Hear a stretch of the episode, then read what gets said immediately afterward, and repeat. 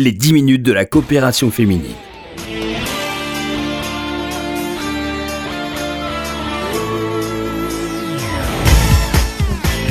Bonjour Elisa Tassine. Bonjour Laurence. Merci d'être avec nous sur RCJ. Vous êtes professeur de lettres modernes, spécialiste de la Bible, auteur de plusieurs ouvrages et vous publiez aux éditions de Passy Les femmes de David, un livre dans lequel vous levez le voile sur la vie de ces femmes dont on connaît à peine l'existence, les épouses et les concubines du roi David. J'ajoute Lisette Assine pour être complète que vous êtes également une bénévole très active à la coopération féminine. Absolument. Vous donnez d'ailleurs dans ce cadre des cours de pensée juive. Lisette Assine, qu'est-ce qui vous a conduit, qu'est-ce qui vous a donné envie de vous pencher sur ce sujet euh, assez méconnu? Hein, On sait qu'elles existent, les femmes et les concubines du roi David, mais on ne connaissait pas précisément euh, leur identité. Qu'est-ce qui vous a donné envie de vous intéresser à ce sujet?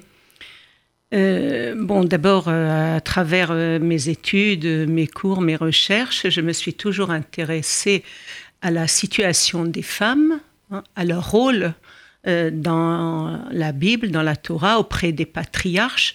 Mais ce qui m'a interpellée ici, c'est cette polygamie qu'on trouve pour la première fois dans la Torah. Bien sûr, on la trouve chez Jacob, mais c'est il y a des raisons, si vous voulez, qui sont invoquées, alors que euh, pour le roi David, on n'a pas euh, d'explication. Et puis, comment vivaient ces femmes entre elles? C'est très difficile de. il a huit femmes et dix concubines. Donc comment pouvaient-elles vivre? Ce qui m'a aussi interpellée, c'est ce destin tragique de Michal, euh, qui aurait dû être la reine, la seule femme de David, et puis les circonstances de la vie ont fait que les femmes se sont accumulées, que les choses ne se sont pas déroulées euh, telles qu'il les attendait et telles qu'il l'aurait voulu. Et, et bien d'autres circonstances. Donc bien sûr, c'est toujours le rôle des femmes auprès de ces figures bibliques qui est intéressant à examiner. Alors on va revenir hein, notamment sur euh, ce personnage de Michal hein, qui était euh, la première euh, la, première femme qu'il a rencontrée et la première qu'il a aimée ah alors qu'il était tout jeune. Mais un mot d'abord sur revenons sur ce que vous avez dit sur la polygamie du roi David. Dans la Torah, ce qui est autorisé, c'est la bigamie. Elle est autorisée dans des conditions de stérilité, c'est-à-dire que l'idéal d'un couple est, symbolisé par le, couple de euh, euh, Rivka et Yitzhak. Malgré la stérilité, une stérilité de 20 ans, il n'y a pas de concubine, il n'y a pas de deuxième femme. La polygamie ou la bigamie, elle est même initiée par des femmes. Par exemple, pour Sarah, c'est elle qui amène Hagar. Rachel est la première à donner donc Bilha à Yaakov. Et c'est comme ça que Yaakov se retrouve avec quatre femmes, puisque Léa va lui donner également Zilpa. Mais euh, si vous voulez, c'est toléré, c'est expliqué par une situation de stérilité. Mais pas pour David, ce n'est pas le cas. Alors lui, il a enfreint la loi, le, roi David. Euh, comment se fait-il qu'à cette époque, finalement, euh, ça a été autorisé? Il n'enfreint pas la loi puisque euh, Dieu ne le lui reproche pas. Dans la Bible, euh, Dieu va lui reprocher d'avoir finalement pris la femme d'un autre. On explique, je reviens sur le sujet bien sûr dans le livre, j'explique longuement, mais ce qui lui est, euh, la, la, polygamie en elle-même ne lui est pas reprochée en tant que roi. C'était une pratique courante à l'époque euh, ben, je vous dis, l'idéal d'une cellule familiale d'un couple, c'est un homme et une femme. Hein. On, commence, si vous voulez, une certaine décadence dans la Bible à partir de la bigamie de Lémech, un personnage, donc euh, le petit-fils d'Adam. Il est le premier à prendre deux femmes. Donc là, on se trouve déjà devant une bigamie qui n'a pas de raison de stérilité, si vous voulez. Mais la, la, la, question, bien sûr, de la polygamie de, de, David, elle est en quelque sorte euh, euh, réglée hein, par le fait que Dieu ne lui reproche pas. Il lui dit même s'il en voulait plus, pourquoi a-t-il pris la femme d'un autre? S'il en voulait plus, je lui en aurais donné autant. C'est-à-dire, il avait 6 à l'époque, il lui en aurait donné jusqu'à 18. Et c'est ce qu'il a. Il a 18 femmes. Alors, comment ça s'explique, euh, cet attrait du roi David pour les femmes? C'était un, séducteur, hein, vous, le, vous le décrivez Écoutez, dans, les termes actuels, oui, mais c'est un homme, c'est un homme euh, de guerre, c'est un homme qui euh, traverse des pérégrinations très difficiles et qui se trouve dans des situations. Donc, sa première femme lui est enlevée, lui est arrachée. Alors sa première femme, donc c'est Michal, c'était la, la, fille, du roi Saül. C'est une princesse née. On lui, on lui offre cette femme sur un plateau et puis après, on, lui retire. on lui arrache, absolument. On lui enlève pour le punir en quelque sorte. Saül veut lui enlever ce, cadeau qu'il lui a donné euh, en mariage. Euh, il la retrouve euh, quelques années plus tard. Michal exige son retour.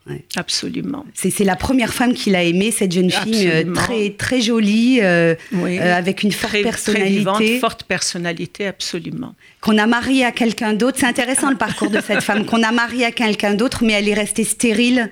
Oui. Par fidélité à son, premier amour. Absolument, absolument. Elle est, elle est décrite comme un personnage extrêmement euh, ferme, mais les souffrances qu'elle va traverser, d'abord cet arrachement euh, à son époux, on lui impose un autre, un autre époux, et puis on la ramène vers un époux qui a déjà six femmes et, des concubines.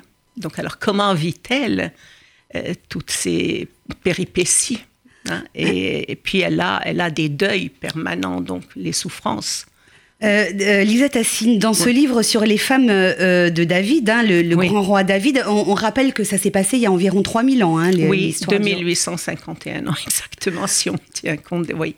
Alors, sur quelle source avez-vous euh, travaillé pour reconstituer euh, l'histoire de ces femmes? Parce que dans la Torah, dans le texte même de la Torah, elles sont mentionnées, mais il y a peu de détails hein, sur euh, leur personnalité, sur ce qu'elles ont vécu. Comment avez-vous réussi à retracer leur parcours? Oui, bon, je me suis basée bien sûr sur le texte originel, le texte de Shmuel, hein, dans la Torah Samuel 2, et puis la, première partie de, de Roi, le roi 1. Euh, ensuite et surtout, ce sont les, nos commentateurs qui nous apportent des détails. Bien sûr, l'Agmara nous donne des, euh, nous rapporte des péripéties, hein, la l'Agmara, le Midrash, mais ce sont les commentateurs qui euh, compilent un petit peu l'ensemble de ces et c'est à travers donc plusieurs commentateurs hein, que je cite dans ma bibliographie Hein. Euh, le Malbim, le Radak, le Ralbak, euh, le Rashi, bien sûr, hein, l'incontournable Rashi, que j'ai réussi, j'espère, à dessiner le profil et à imaginer un peu ce qu'a pu être aussi leur vie. La Torah est très discrète sur les femmes, euh, parce que bon, parce qu'il y a des actions sur lesquelles la Torah s'étend, que ce soit pour les hommes, pour les femmes, mais il y a des, beaucoup de choses qu'elle passe sous silence. À nous d'aller chercher hein, pour trouver. Et à travers des petits détails comme ça, on peut reconstituer un petit peu ce qu'a été euh, leur vie. Donc c'est ce travail que que j'ai mené. C'est un long travail, j'imagine, de recherche, de recomposition, en de fait. De recomposition, oui, mais c'était un travail passionnant, passionnant, vraiment. Alors finalement, vous réussissez à nous décrire euh, euh, chacune de, de, ces épouses et concubines euh, du roi David. Oui. quel est le profil finalement En vous lisant, on a le sentiment qu'elles étaient toutes assez belles oui. Euh, certaines intelligentes, euh, avec de la personnalité. Tout ça, c'est, vous l'avez puisé dans les textes des absolument, commentateurs. Absolument, Une, euh, un personnage comme Abigail n'est pas seulement belle et intelligente, elle est prophétesse, c'est-à-dire qu'elle va rassurer David, elle va lui prédire bien des choses hein, dans, dans, dans, sa vie, elle va rester à ses côtés comme une sorte de conseillère on devine hein, que c'est une femme qu'il épouse parce qu'il y a l'ensemble de ses qualités. Euh, justement, euh, euh, ces femmes qui ont jalonné l'existence du roi David, est-ce que vous diriez qu'elles ont une influence et, éventuellement même du pouvoir sur, sur le roi David. Vous disiez qu'Abigail a été sa conseillère. Euh, Enfin, elle l'a, elle l'a soutenu, elle l'a rassuré. Ça, les, commentateurs sont euh, unanimes à dire qu'elle l'a rassuré. D'ailleurs, dans son discours, hein, on repère des éléments de, de, prophétie. Hein, euh, qu'elle lui, qu'elle lui donne. Merci infiniment Lisa Tassine d'avoir été avec nous sur RCJ. Si Merci Laurence de m'avoir reçue. Si vous voulez découvrir qui étaient ces épouses et concubines du célèbre roi David, mais aussi vous plonger dans l'histoire du peuple juif il y a 3000 ans, lisez Ces femmes de David. C'est publié aux éditions de Passy. Merci, Merci Laurence. Les 10 minutes de la coopération féminine.